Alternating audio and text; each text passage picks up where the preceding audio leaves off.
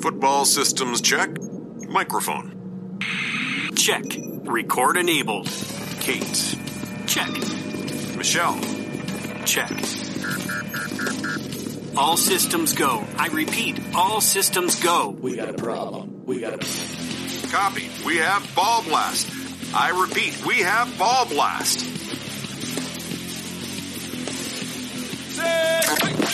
Liftoff. We have a liftoff. You know, you're trying to go talk to the town. Oh, this is going to be good. I'm Michelle Magdziuk. And I'm Kate Magdziuk. And we're married to each other. And this is the Ball Blast N F L podcast. Each episode, we will feature the latest top news in the N F L and what it means for fantasy football, sports betting, and you, the N F L fan. Hey, hey, welcome into another episode of the Ball Blast podcast. We have all of our answers from the N F L draft, and I feel much better. It's always really hard leading up to the N F L draft, and you're like, you're trying to talk about these prospects, but you have no idea the landing spots, and you don't know who is going to get hurt as veterans, so you don't want to talk up too many veterans either, which you jinxed a guy pretty hard during the N F L mm. draft. Who'd you jinx, Kate? I I jinxed Tyler Allgeier. You, I'm you so sorry, him? Tyler. Bijan Robinson, eight overall to the Atlanta Falcons, which... we talked about this on the show last week ahead of the N F L draft.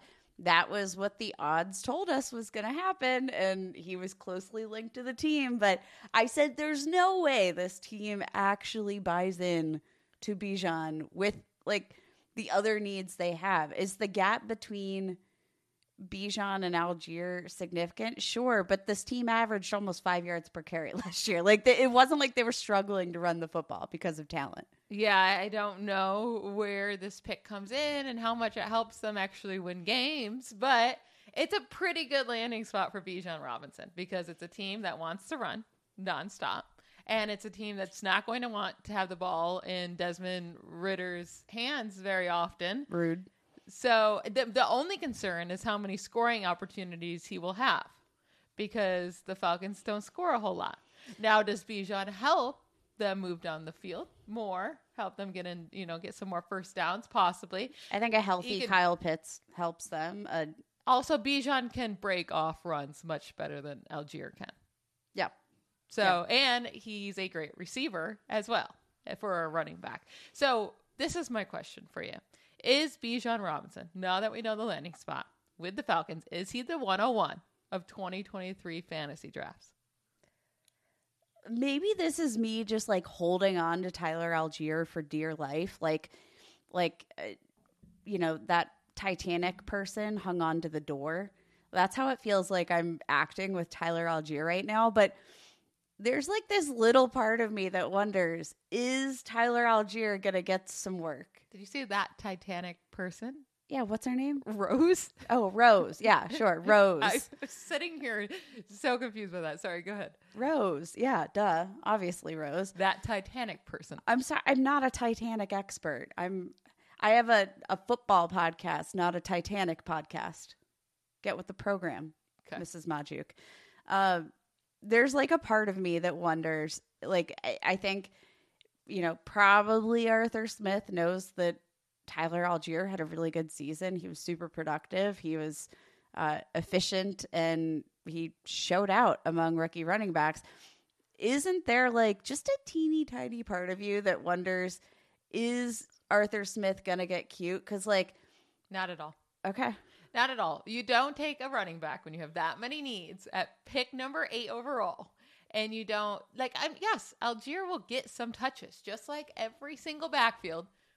The, Robinson's not going to get one hundred percent of the touches, but he will get seventy-five plus percent, and he's going to have one of the largest workloads in the N F L, and I think he's insanely talented right away. So I, I think he is in consideration for the one oh one. Now also Christian McCaffrey obviously is as well. When he came to the forty-niners, he was nothing but amazing, and he was getting a ton of targets, especially in P P R league like C M C. Probably should be the one oh one, although Bijan Robinson is a very capable receiving back. But the biggest concern, again, is will Christian McCaffrey stay healthy? right? He he did a pretty good job at that last year, finally, after two years of not staying healthy. But 49ers running backs get hurt every single year. They're quarterbacks and they're running backs. Now, is that fair to say 49ers players get hurt more often? I guess not, but they just do. So I don't know. The it's reason, science. I don't, I don't know. know the reason behind it, but they just get hurt more often. And that would almost make me go over to Bijan. Here's the thing, though. So the Atlanta Falcons last season, fifth fewest targets to the running back position in the N F L.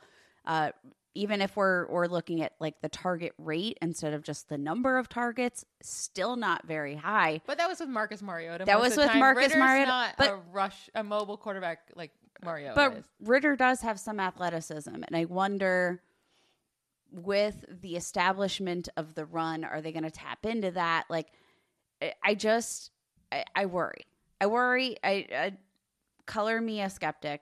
Um, I'm not on Bijan. I'm not skeptical of Bijan, but I don't trust Arthur Smith, who had a weird interaction. Apparently, I like. I have to talk about this because we just said Arthur Smith, but the apparent interaction that Peter Skoronski, tackle for the Tennessee Titans, uh, had with Arthur Smith in their pre-draft visit was bizarre and weird. And it just proves that Arthur Smith is a weirdo and he can't be trusted. He came out well, and he said, you fired. Are boring me. He's not going to make it past this year. He's going to be fired. I mean, hey, you guys took a running back. With He's the not the G M. I know, but they're not going to win any more games. They're not going to be a good team because they took a running back with the eighth overall pick. I mean, they weren't going to be good anyways, but like, I don't know what they thought they were accomplishing here. But this is fantasy, and I don't care what the Falcons do, you know? I mean, to be fair, the, you know, we're going to, I'm sure, talk about Jahmyr Gibbs. The Lions said they would have been comfortable taking Jahmyr Gibbs at number six, which is even crazier. So over Robinson? Yes. Okay. Well, that's stupid. But the Lions are stupid too. Like, the- well, yeah. I mean, they have been a pretty stupid franchise for a pretty long time. They've been turning the corner, the Lions. So hopefully they continue to go that direction. But taking Gibbs over Robinson probably would not have been the smartest thing in the world. My last thing I wanted to say about Robinson here is that maybe his touchdowns scare me off him at the one oh one. But this is the question then. Is Jonathan Taylor or Bijan Robinson? Because C M C I can totally see going over Robinson. But what about Taylor? Um... Remember, we're on a podcast and you need to answer. I probably take Taylor. Okay. I think it's close. I don't think I like I don't I wouldn't say Jonathan Taylor's going to get very many targets this year. He doesn't. And then now you have Anthony Richardson at your quarterback. But there should be a lot of holes to run because teams are going to be scared of Richardson running. Yeah. But also, how many times are the Colts going to be in scoring position? I, I'm taking Robinson. Taking Robinson over Taylor, and I'll flip a coin against C M C. Uh, another guy who did not survive. Well, I don't want to say not survive because I want to talk through this. They're still alive. They're still, well, but also like, I think Ken Walker, Ken Walker, I think he's fine, right? Like, I don't think he got that hurt during this draft. So the Seahawks draft Zach Charbonnet. Thank you. Pointed to her to say the last name. She says it better than I do. In the second round, which... Seahawks. Seahawks. Why? Why do you have to keep drafting running backs? And now Zach Charbonnet is a very solid running back prospect. But I just think like Ken Walker is going to be safe. I still think he's the lead back. There was a report. No, you needed to read in it. Uh, Roto-World put out there that the two will be competing, have a battle during training camp for the team's lead ba- lead uh role this summer. That's really not what the report said. So when you read it, uh, Pete Carroll did compliment Charbonnet's Charbonnet, yeah. Charbonnet. You got this. Receiving skills after, you know, he selected him in the second round, and he said he's so versatile, he will fit in and be a great addition. And really, we're going to find out how far he can take it in terms of the receiving part of it. We know he's really good at it, but so is Kenneth. So those guys will be battling. I feel like he meant they're battling for the receiving work, not so much the rushing work. Yes, like he's going to steal some touches. And Kenneth Walker won't have as big of a role as he had for most of the season last year after Rashad Penny, you know, uh, was done for the year. But I still just think this is Ken Walker's team. He's way more explosive. He he's able to break off those long runs, which Charbonnet's not really that great in that area. I don't know. I, I just I would still much happier. Like if if people are scared off Ken Walker, I'm going to still happily draft him. The team runs plenty. Yeah, I do think that Charbonnet definitely profiles as the better receiving back. Uh, ranked fifth in receiving yards, third in missed tackles forced on receptions, fifth highest P F F receiving grade among all running backs in this class. Like, that feels like a pretty decent role for him. And the Seahawks, they really haven't thrown to the running back all that much. So, sure, like, let's roll with Zach Charbonnet. I think he's, you know, like a better runner than they've had as, you know, a complement to their lead runner in prior years. But I still think that Kenneth Walker is the main guy. I mean, he led the team last season, had sixty-six percent of the team's rushing attempts, had eighty-four percent of the team's rush attempts inside the red zone, and one hundred percent of the team's rush attempts inside the five. one hundred, one, one hundred percent. And really, Pete Carroll's been a one running back type of guy. Like, yeah, the, some other guys will get in for a couple carries, but when they took Rashad Penny in the first, Chris Carson just kept going as the lead back. He got all the work. And then once Chris Carson went down, finally Rashad Penny got all the work. And then once Rashad Penny, like that, to start last year, Kenneth Walker was getting barely nothing because Rashad Penny was still there and he was getting God, all the touches. He was so good. I know, I do miss me some Rashad Penny. Maybe with the Eagles. We'll have to talk about that in another episode. But then when Rashad Penny went down, it was all Ken Walker. So I, I again, like, yeah, it sounds great having both of these guys, and I'm sure Zach Charbonnet will get some of his touches, but I, I still just think Ken Walker is the main lead back here, and I'm not, I'm not scared off of him. No, I mean, here's the thing about Ken Walker. Ran a four three eight forty-yard dash at the Combine, um, and, like, that is wicked fast for running backs. And you know what that translates to? Like, broken off plays where he can just take down the field and run. Like, forty-three percent of his yards came on breakaway runs last season, second highest percentage among all running backs in the N F L. So, like, he's gaining these chunk plays and he's doing it better than almost any running back in the N F L. Like, the good thing is that that means he might not need as many carries to translate to fantasy relevance. Like, I'm buying into Ken Walker. Another guy who did not survive, although we weren't really worried about it because I wasn't, we weren't high on him to begin with for this upcoming season. But DeAndre Swift got his job stolen away, but at the same time, he may have gotten an upgrade. I don't know. It, it's it's questionable, but we're not here to talk about DeAndre Swift. So he gets traded from the Lions to the Eagles. He'll compete with Rashad Penny for who could stay healthy the longest. The longest, but Jahmyr Gibbs, he gets picked at t- number twelve overall by the Lions. Unreal. Number twelve. Yes, there was a lot of talk about him possibly, possibly being a first round pick. Like, he could sneak into the twenties and, you know, a, a team could be high on him and pick him there. No, he went at pick twelve. And to be fair, like I said, uh, there were rumors that the Detroit Lions would have been happy taking him at six, Did but they got the opportunity. Did you see the room when they drafted Gibbs? It was like they, they just almost won. Broke the table. It's like they just won the Super Bowl. It, like, did they really think he was going to go? Like, that's what I'm confused about. Were they that nervous someone might take him? I just, like, I don't think any other team was considering him around here. Like, Gibbs seems like a really good prospect. Like, he is kind of small, but he can do it all. He's probably the best receiving running back in this class. Like, I get it, he's versatile, but at the same time, he's five nine, one hundred ninety-nine pounds, and at the same time, he's a running back. So relax, Lions.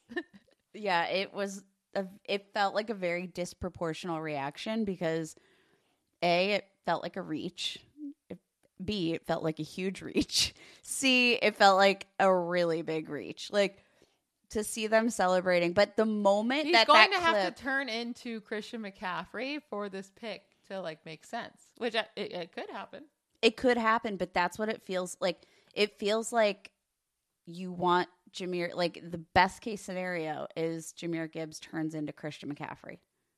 A faster Christian McCaffrey. At that a faster point. Christian McCaffrey. But like, you know, can he maybe bulk up uh, even more? Like in terms of, uh, you know, B M I, he's not, not all that off from a pretty average running back because he's got like a, a shorter stature. So he's a little bit, you know, uh, like thicker. He's got a little bit more strength um, than like a Christian McCaffrey. Yeah. Like, but, so like, I was surprised. I looked at Austin Eckler's pro day weigh-ins. He was one ninety-five, but because he's five, seven, which now I think he's put on a or I didn't mean Austin Eckler, not Christian McCaffrey. I think he's put in a considerable amount of muscle since he's been in the league. So it might take Gibbs sometimes to get there, but Eckler does not look like a small, like he looks like a short back, but he doesn't look small no. out on the field. And when you see pictures of him, like he looks like a big dude. So there is a chance like Gibbs can build up muscle, but also like we've seen guys in the league, we Eckler and C M C and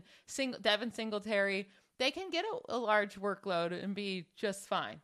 Right now, Singletary's not good for fantasy because he's not a receiving back, but Gibbs is. He's one of the best that's to come into league for a bit here. So he could be an Austin Eckler. Christian McCaffrey has a lot of high upside. It's just the Lions running backs that they draft early have been massive disappointments as of late. Will Gibbs be different? Because you have your uh, Kerryon Johnsons, your DeAndre Swifts, your... Uh, Fall for it every year. Yeah. There, there's one of them I'm missing here. It uh, feels like a tradition. Like we just, we keep falling for, for Lions players. But I mean, the, the interesting thing is that like David Montgomery, he does profile as that bigger, like one, two down back, but like, he's also a decent receiver.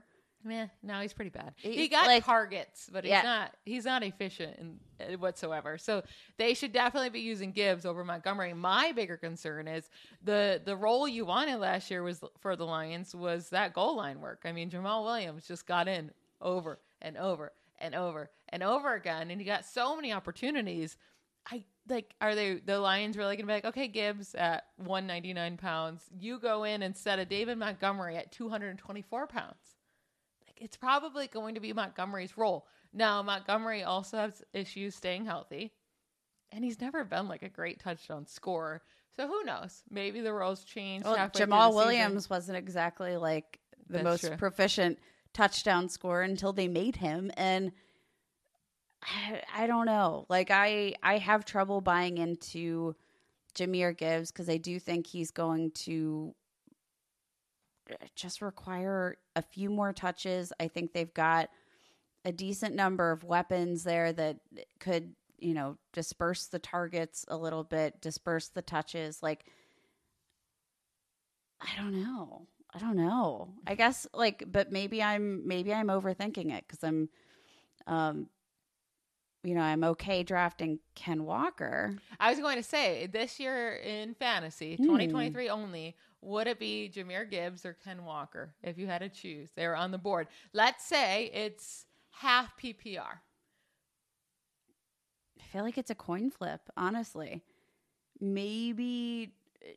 I think Gibbs is going to get a lot of hype during training camp, and I do think his cost will probably end up higher than Ken Walker's. Which is, yeah, I think that which that might be a little fair. bit of a reach at that point.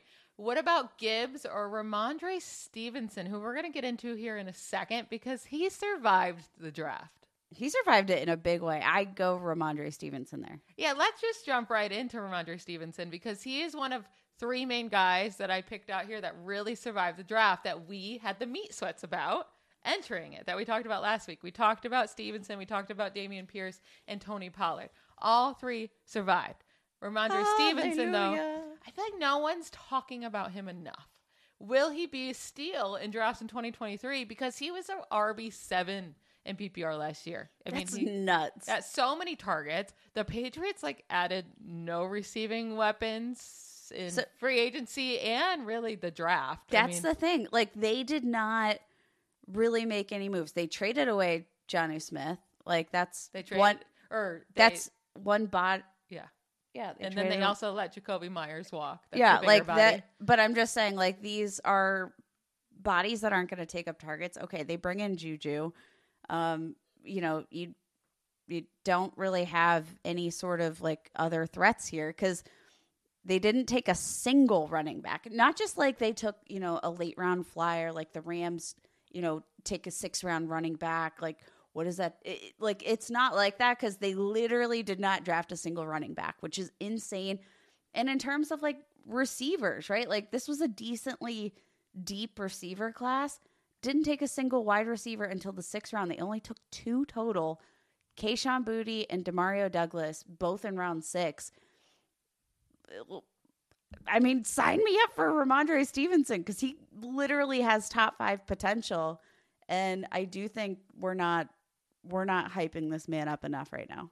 Yeah, I mean, the running back depth chart at the moment is Stevenson, Pierre Strong Junior, who was a fourth-round pick in twenty twenty-one, Kevin Harris, sixth-round pick in twenty twenty-one, Ty Montgomery, which I didn't know was still in the league, so good for him. He's clinging along. Oh, I didn't know that. Good J- for him. James Robinson, who has now on his third team in two seasons, and J J Taylor. I used to, you know. You I used, used to ride him. Yeah, yeah, I did. He did not. He did not turn out as an undrafted. Well, A, he's an undrafted rookie free agent from he's, a few years ago, and he's still on an N F L roster. So I was correct. He's he also like the smallest human yeah. of all time. Yes, but he's still on a roster three years later, four years later. Uh, so you know what? Good for him. But yeah, Stevenson has a very safe role uh, with a, a quarterback that likes to check down, a team that likes to. The Patriots is always like to target their running backs. So Stevenson's, I think, going to be a steal. And that- Stevenson ranked third, third most targets in the N F L last season. Um, among seventh running in receiv- backs. among running backs, uh, seventh in receiving yards among running backs.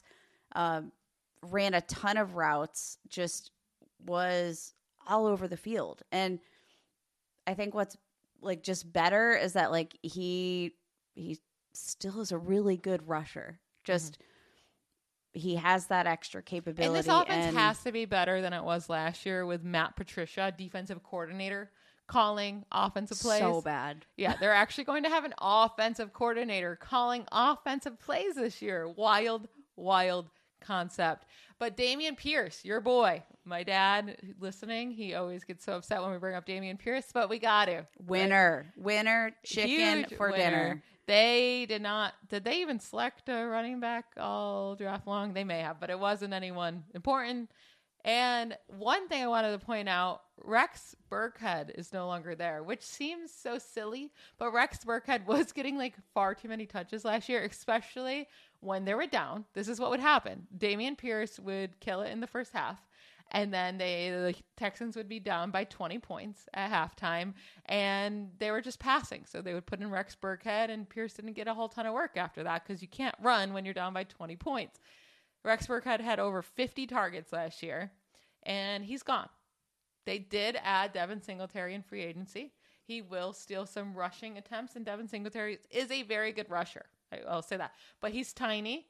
And so I don't think he's going to steal the goal line work.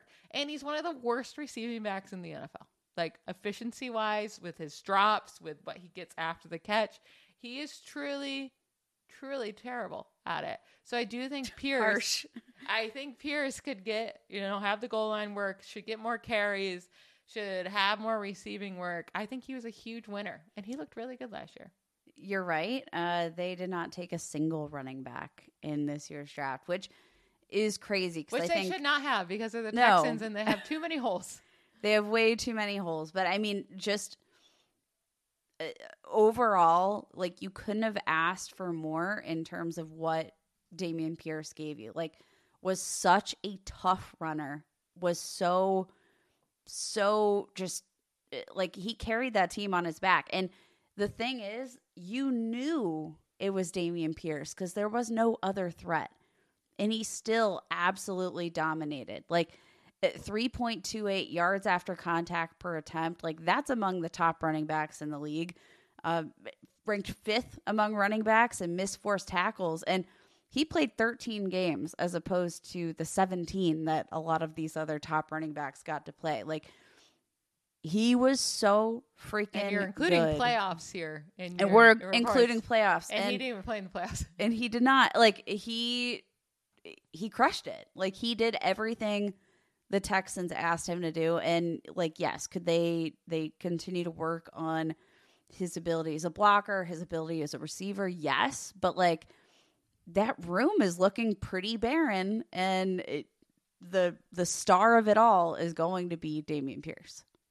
All right. Well, I'm sure we'll talk about him much more during the offseason. So get ready. If remember you're that. already annoyed, good luck. Do you guys remember that one time when I predicted oh, that he would goodness. be a top twenty-four running back in twenty twenty? Is that your one take you got right last year that you really had to hold on to? Yes, yeah. But I have another one for this year. Oh, okay. Uh, and then lastly, just hit on Tony Pollard real quick. Yeah, I mean, they they took Deuce Vaughn, the Cowboys, in round six. But Deuce Vaughn is one hundred sixty-five pounds. He's something extremely tiny, one seventy. He is a speedster, so he could get some fun little workarounds. Like they, they can figure out ways to use him. But Tony Pollard's that dude there. He's going to get most of the running back work. And he's a top five running back. That's that's just it. Book it. Uh, any, like, do you consider him a top five running back for Dynasty? Is that a thing? Well, he's on the franchise tag, and I really only want Pollard if he's with the Cowboys. Okay. So, Dynasty, he would fall a little bit, but twenty twenty-three, running back, he's top five. I think that's fair. All right, let's move on to the wide receiver talk here. It was kind of a weird draft. So, the top wide receivers, like uh, Jaxon Smith-Njigba, we thought he'd be a top twelve pick, probably. He ended up falling to pick number twenty overall to the Seahawks. He was still the first wide receiver taken off the board, but then it went wide receiver, wide receiver, wide receiver, wide receiver. Four straight wide receivers in a row in the draft. First time ever in N F L history, which is kind of fun. But they all kind of landed in teams with pretty, like other, at least another guy that's a wide receiver one. So you know they don't have that opportunity to probably get one hundred thirty plus targets next year. Right? But also, so, I don't think you're looking at any of these receivers in this bunch, even though they're the top receivers of this class. Like, none of these guys really feel like, at least at this point in their careers, like guys that are going to handle one hundred thirty plus targets. I think with Jaxon, the exception, yeah, with I the exception, Jaxon Smith could have if he landed in the right spot fast. Now he still landed in a really good spot for his career, and if one of D K Metcalf or Tyler Lockett were to get injured, he would step right in and get even more targets. But th- I mean, the three of them together is absolutely amazing. D K Metcalf, Tyler Lockett, and Jaxon Smith-Njigba. Like, those three will all be on the field very often. Like, I'm sure they're going to be doing three wide receiver sets more often than not. And it's going to be hard for defenses. And then also throw in Ken Walker and Zach Charbonnet that you somehow have to stop. This is a really good offense for Geno Smith as well. If, like, you're worried that Geno Smith is going to fall off next year, maybe he doesn't, because this offense is stacked. But then you also had Quentin Johnston go at the very next pick. He goes to the Chargers. So, you know, Keenan Allen and Mike Williams are still there. He's the third guy in this offense as well. Now, he does have a chance. You know, Keenan Allen and Mike Williams aren't the healthiest of beings. And then also one of them is most likely gone in twenty twenty-four due to the cap hits. So he has a nice chance there. He's a big, tall target for Justin Herbert. He's big. He's tall. He's fast. Yeah. Now, like, his, I think, skills as a wide receiver, like, had a bunch of drops in college. Like, that was a big issue for him. Doesn't have the best hands, but, like, the potential is definitely there. And when you looked at these really small wide receivers in this class, Quentin Johnston stood out for that reason, because he was so big. He's so athletic. The splash plays are there. Like, he's got a lot of potential. And if you need to, I, like, refine the receiver skills, once he actually is, is, you know, catching passes from Justin Herbert, fine. Because, like, you can't teach speed. You can't teach athleticism. Who, you can't teach size. Who is that little slot receiver that I really... Oh, DeAndre Carter. Remember I had him as my uh, my scrumptious start of the week a couple times there, and he did really well, actually. Now, that was when they were dealing with some injuries, so we figured that there'd be more targets uh, to other players. But I, I do think Johnston here just goes into the slot. It's like this massive dude, and he can be targeted deep. That's why I was excited about DeAndre Carter. Now, DeAndre Carter was five foot like seven, and now you're looking at Johnston, who is a good, like almost a foot taller than him at this point. Like he would just look, they would look ridiculous next to each other. Carter is no longer on the team. It doesn't really matter. Like Johnston would have took that role anyways. But I, uh, I think, I think Johnston is interesting. He is interesting. Uh, and ranked, he ranked ninth in yards per route run in the N C double A last year. That was pretty good. That's a sticky stat. Um, I think this will help Herbert out as well. Eighth have, in yards after the catch.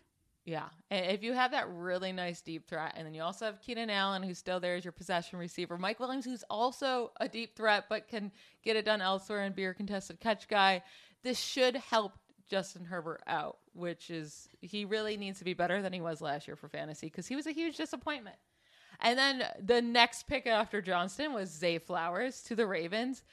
Now, we're not big on Zay Flowers at all. It's not because he was to the Ravens. We weren't really big on him at all before the draft. He's a speedster, but he's on the smaller side.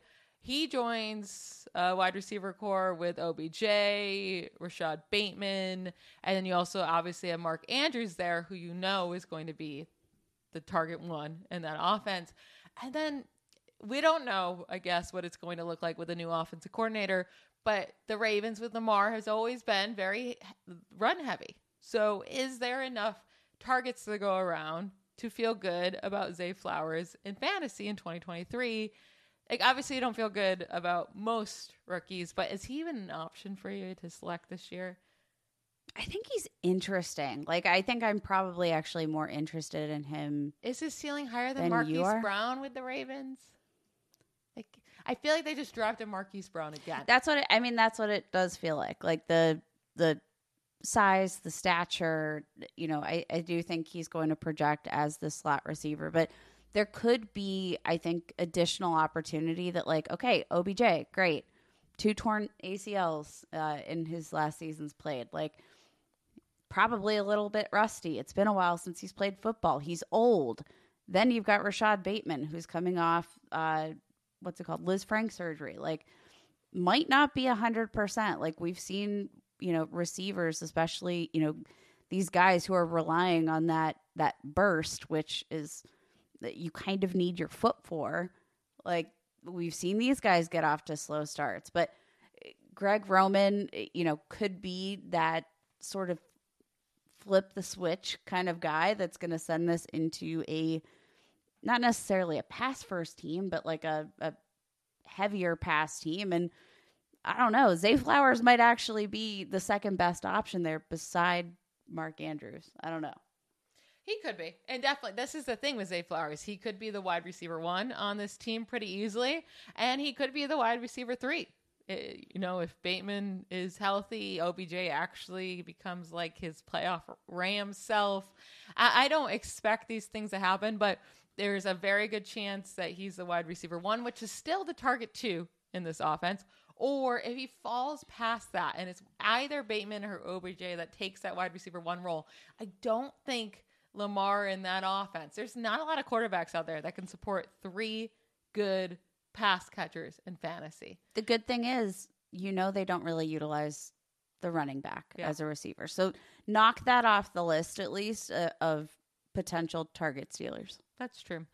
Okay, and then after Zay Flowers went Jordan Addison uh, to the Vikings. Now they have Justin Jefferson, who's obviously going to be the wide receiver one and get a ton of the targets.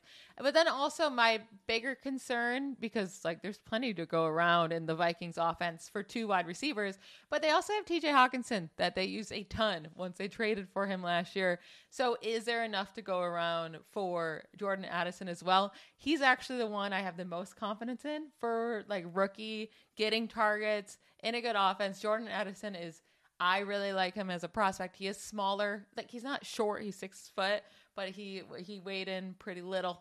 Uh, what what was like his one seventy-five? Um, one seventy-three. five eleven, one seventy-three. Yeah, one seventy-three is, is a little small. That's for sure. But Justin Jefferson was skinny too coming out. Jordan Addison was so good with Pittsburgh two years ago. So good with U S C. Like, he on tape feels like the best wide receiver in this class. The issue, I think, that had everybody like taking pause came into the N F L Combine. And I think with his smaller stature, like, expected him to test better than he did. Um, ran a four four nine, forty-yard dash. That's average. Um, but, like, when you consider the fact that he's one hundred seventy-three pounds, like, you might expect that to be a bit faster. Like, vertical jump, thirty-four inches. That's not great. Broad jump, ten foot two inches. That's yeah, all but they're right. All, these like, are all doable. They're these all are all, fine. They're all doable. Um, but, like, I think that's the reason that everybody sort of pauses, because it's not necessarily just the small stature. It's, I think, the complete picture. But these weren't issues for him when you watched him play. And I, I think that's the differentiator. Like, those issues didn't necessarily show up on tape. Yeah, and I, I'm trying to look here. So Jefferson was a bit more explosive. four four three, but not – so he didn't beat – Uh, Addison by much, thirty-seven and a half. But he's also so a little bit. He's got size on him. Yeah, I mean, it says he's two hundred two pounds. I don't know how. He was so skinny. He must have drank so much water that night before. But, but regardless, like, even if it's with, ten to fifteen pounds, like he.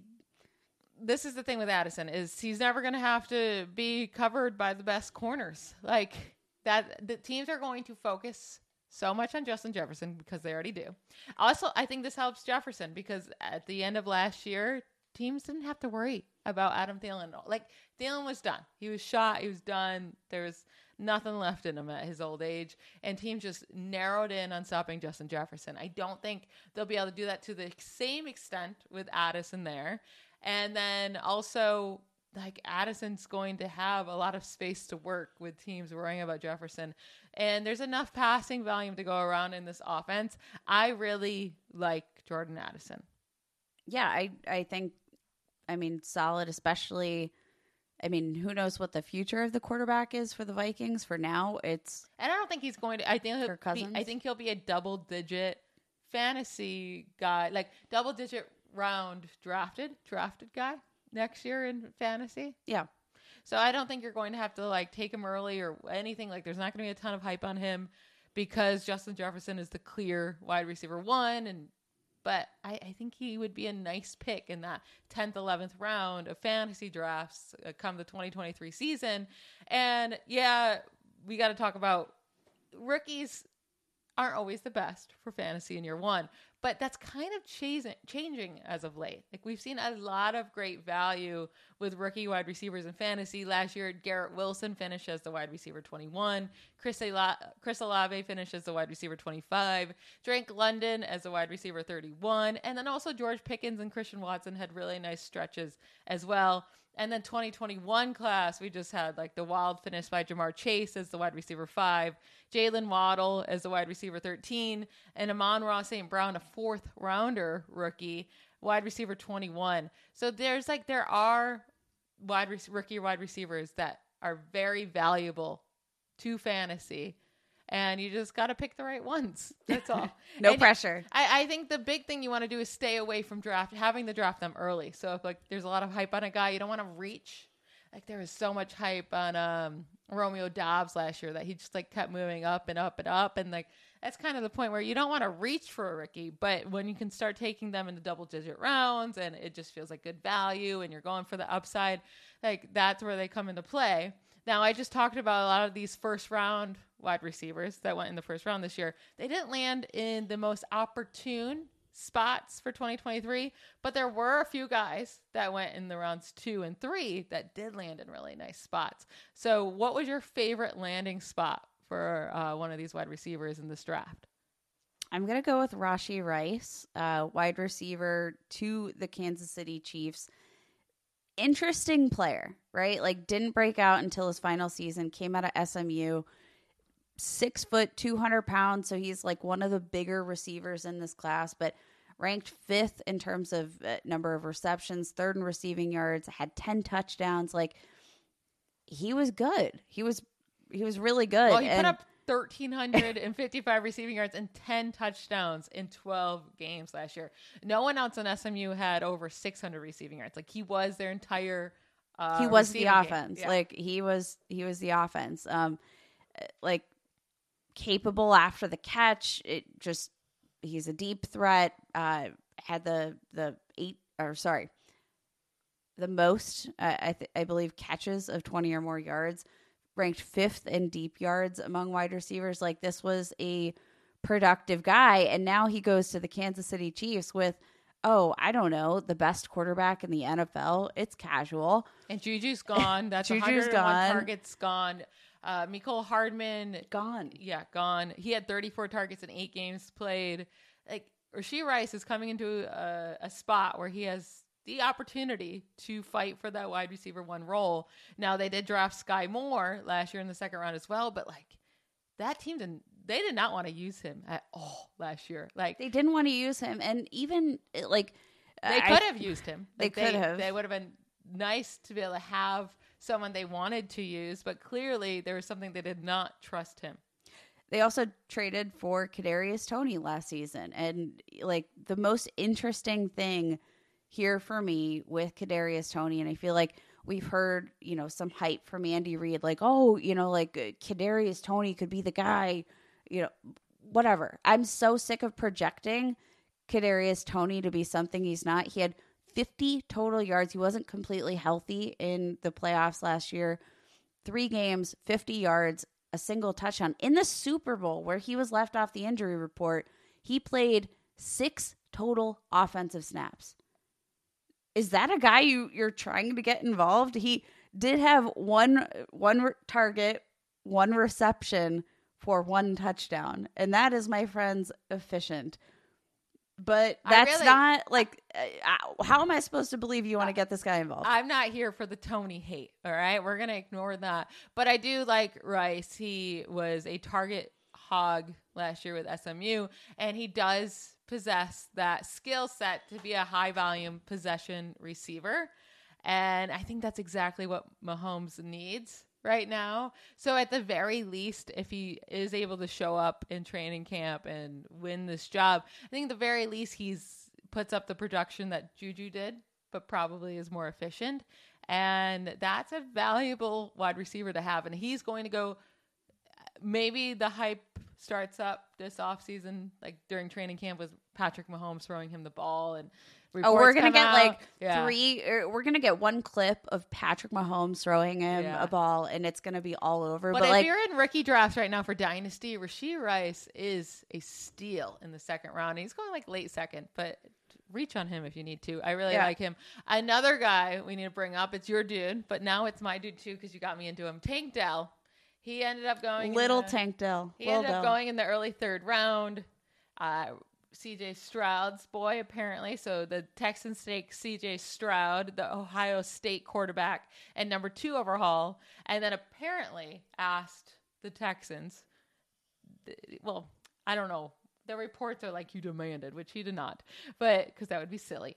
But he said that he would like them to take Tank Dell if they get the opportunity because they really hit it off at the combine. And the Texans ended up taking Tank Dell. Tank Dell, he's small. He's five eight, one hundred sixty-five pounds. So, like, if he hits for fantasy, again, going to be an outlier. Like, we had this this question about, you know, can Devonta Smith be a good wide receiver at one hundred seventy pounds? Like, yeah, Tank Dell has some more questions, but, like, he's the best route runner in this class, without question. He's so like quick and it, just in shortage, short yard situations. I genuinely think he, like, despite his very small size, could be one of the biggest touchdown threats in his class just because of the way he's able to create speed and separation in short yardage situations. Like, he's going to be wide open for touchdowns as long as C J Stroud is throwing him. And C J Stroud is extremely accurate. That's like what he's known for, is his accuracy. And the Texans have over three hundred vacated targets from twenty twenty-two. Like, this depth chart is wide open for anyone to take, and there's really not any competition. So it's pretty much this team is banking on Tank Dell being their wide receiver one, because if he's not, then I don't know who else is catching these balls, right? I guess uh, Dalton Schultz, their tight end, can, you know, be the the target one or target two, but this is really Tank Dell's job to lose. And this combo I love. So C J Stroud led the F B S in passing touchdowns over the last two seasons, and he was third in uh, passing yards in the F B S from twenty twenty-one to twenty twenty-two. eighty-five passing touchdowns, twelve interceptions. That's just that's just insane over the last two seasons in twenty-five games. On the other hand, Tank Dell has led the F B S in receptions, receiving yards, and receiving touchdowns over the last two seasons. You just have two players that were fantastic in college football. It does not mean they're going to be fantastic in the N F L, but it's not a bad thing that they were so productive there. Like, you have two guys that knew how to win at college football level. Let's see if they can bring it to the next level and figure it out there. But I, I love this combo together. And I think Tank Dell is in a situation uh, very familiar to Amon-Ra Saint Brown, where he was a fourth round wide receiver, but he goes to the Lions and he had no competition for targets. And guess what? He got all the targets once, like the second half of the season when they really needed him. He just had an insane amount of targets and he proved his worth. And I think I think Tank Dell could get one hundred twenty-five plus targets in year one. And he's going to be a freaking steal because he plays for the Texans and nobody wants a Texans player. Nobody wants a Texans player. And nobody player. wants a five foot zero. How tall is he? He's barely taller than you, yeah. Michelle. So yeah, like I, I think that's going to be like a, a concern. He's going to be probably a guy, you know, people aren't looking to reach on, but I mean, I, I think the fact that the Texans took him in the early third round, despite his size, like there were there were talks that, you know, he could certainly fall because of that size, despite the, the collegiate production. Tank Dell is just like, he is technically proficient, and for what he makes or what he lacks in size, he makes up for in all of the things he does right as a wide receiver. He's so fun to watch. Like, he, because he he doesn't, you know, like when you're watching him, you don't think what a small wide receiver. You think, wow, this guy is so dominant. Yeah, I'm excited for him, and what I'm excited about is there's really no hype. So definitely, if you're in rookie drafts, take him there at the back of the second, early third. He could even fall further than that in your drafts, but just make sure you grab him because I love that pick for him. Do you remember? Do you remember that one slot wide receiver that C J Stroud threw to, who was super productive? Jaxon Smith. Yep. So yeah, it was pretty good. Now Jaxon Smith-Njigba wasn't five foot six. Shh. And then one last guy I wanted to hit on. He landed in a really nice spot. Not not one that we loved as a prospect, but a lot of other people did. So Jonathan Mingo out of Ole Miss, he goes to Carolina there in the early second round. And some had him projected to be a first round pick. So a nice little value there for the Panthers. And who knows? He could be fantastic for fantasy because, I mean, this Panthers offense, who is the wide receiver one? They traded away D J Moore to the Bears, and they signed, sure, they signed Adam Thielen, they signed D J Chark, but does Adam Thielen have anything left? I, I we do not know because he did not last year for the Vikings. D J Chark, I actually really do like him, but he can never stay healthy, and he's really just like a speedster guy. Jonathan Mingo has an opportunity here at six foot two, two hundred twenty pounds. He ran a four four six and nearly a forty inch vertical jump. So he's very athletic, a really nice size. He has a huge opportunity here to be the wide receiver one and get a lot of targets. My issue is, like, he just wasn't that big of a part of the Ole Miss offense. He just disappeared in games. Like, you would try to watch the Ole Miss tape to watch Jonathan Mingo, and you almost fall asleep because he's never freaking utilized. So he's utilized as a blocker plenty. And he's not a good blocker at that, at his size. I don't know. Like, there there are a lot of targets, but he could be the wide receiver one or, honestly, the wide receiver four in this offense with Adam Thielen, D J Chark, and even Laviska Shenault, because what Jonathan Mingo is known for is his versatility. Well, that's what Laviska Shenault was known for when he came out of the draft, too, and he's been pretty pointless. Yeah, I, I think that, I mean, Jonathan Mingo feels like a really big, just like, question mark. It just you know, he's got the size. He's six two, two hundred and what, twenty pounds. He's got big hands. He ran a four four six at that size, which like seems fantastic for a, a guy of his stature and weight. Um, was super, super explosive, had almost a forty yard or forty inch vert. Like, he tested super well, but like he would just kind of disappear at times. And, you know, it's, it's not like Ole Miss was pumping out, you know, wide, it wasn't wide receiver university like Ohio State was. Like, um, excuse me. D K Metcalf, A J Brown. No, no, no. I'm saying like the the plethora of wide My receivers boy, all Moore. all on the field at the same time. Okay, like, gotcha. Like this was his his wide receiver one season, and like you do bring up an interesting point with Laviska Shenault. Uh, like that that was his P F F player comp, mm. and like this team hasn't been able to get it out of Laviska, so. Yeah, I mean, I don't know. So this is the thing. I think Jonathan Mingo is going to get a lot of hype throughout the offseason because he landed in this spot where he can get a ton of targets, and then he's with Bryce Young, so the number one overall quarterback and a quarterback that was really great in college. He's going to get a ton of hype throughout the offseason as well. So there's going to be a lot of media around Bryce Young, and I'm sure Jonathan Mingo would get a lot of that hype with it as well. I just, I definitely would not be taking him early in drafts. He would have to be like a last round pick. Maybe things will change. Like we're in May. We're in the beginning of May. Maybe I will read into the hype and I'll get all crazy about him too. Who knows? But right off the bat here, I'm super excited about Rashee Rice's landing spot and Tank Dell. Um, and then, you know, these first rounders that we talked about before, they landed in good spots for their careers. We'll see what that means for fantasy right off the bat. Because, you know, we're all impatient. We just want them to hit right away. Yeah, I'm antsy. Yeah. All right. Well, that's it for today's show. If you have any questions, hit us up on Twitter. You can find me, Michelle, at BallBlastem, BallBlastEM. And you can find me, Kate, at Kate Magdziuk. Bye, y'all. Bye.